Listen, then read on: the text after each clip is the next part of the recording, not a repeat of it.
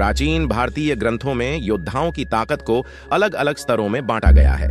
सबसे पहले महा महारथी सबसे ताकतवर योद्धा जो एक साथ 20 करोड़ योद्धाओं से लड़ सकते थे, जैसे भगवान शिव, विष्णु, कार्तिकेय, गणेश आदि।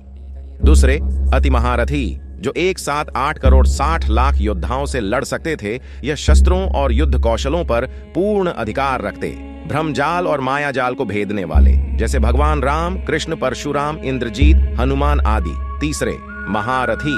इन्हें सभी प्रकार के हथियार और लड़ाई के कौशल पर पूरी महारत थी, जैसे अर्जुन, कर्ण, लक्ष्मण आदि, और यह एक साथ सात लाख योद्धाओं से लड़ सकते।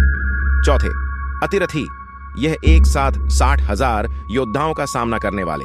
इनमें भीष्म, द्रोण, द्रुपद, घटोत्कच आदि शामिल हैं।